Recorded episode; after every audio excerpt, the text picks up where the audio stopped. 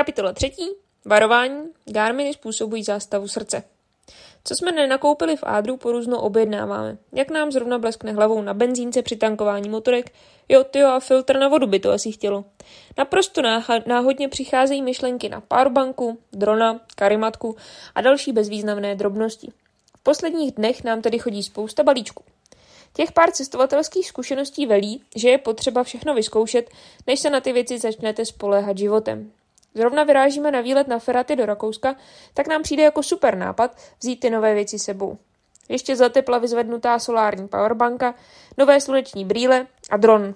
Co mají všechny tyhle věci společného? No ano, očekáváte hezké počasí či dokonce sluníčko. Přijeli jsme do Rakouska a začalo pršet. Taky jsme se nějak úplně nepochopili s rezervací kempu, žádnou jsme teda neměli. Naše obytná dodávka Gelbík se navíc rozhodla trošku stávkovat. Museli jsme použít duct tape na větrák a vyměnit žárovku, což nás trošku zdrželo a k Dachsteinu jsme dorazili po desáté večer.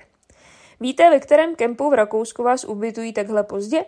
Ano, správně, naprosto v žádném. Zaparkovali jsme na parkovišti kempu, který jsme měli v našich hlavách celou dobu zarezervovaný a doufali jsme, že bude stačit tenhle problém vyřešit ráno na recepci se smutnýma očima a 50 eury. Ráno se nám povedlo vstát v sedm, rozhlédli jsme se a odjeli.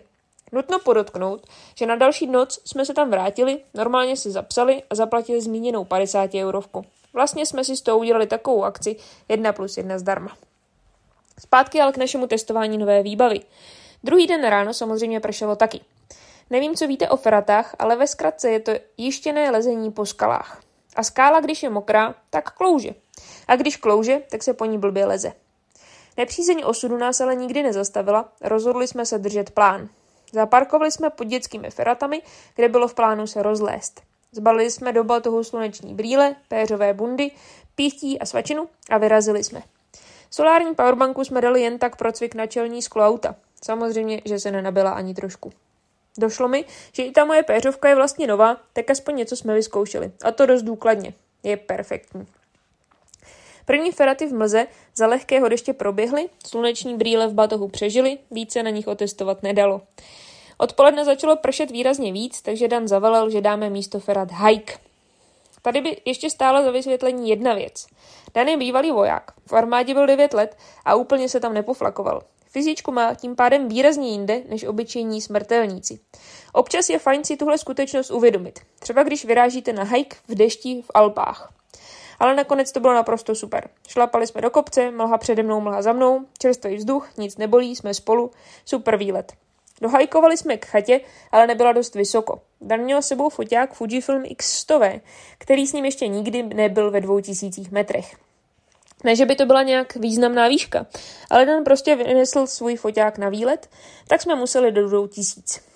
Máme dobré oblečení, takže déšť nevadil, zima nebyla, proč ne? Vystoupali jsme ještě kousek výš, kouknu na svoje hodinky Garmin MK2S, tam září výškoměr s číslem 2003 metrů. Vítězoslavně hlásím, že můžeme zahájit cestup.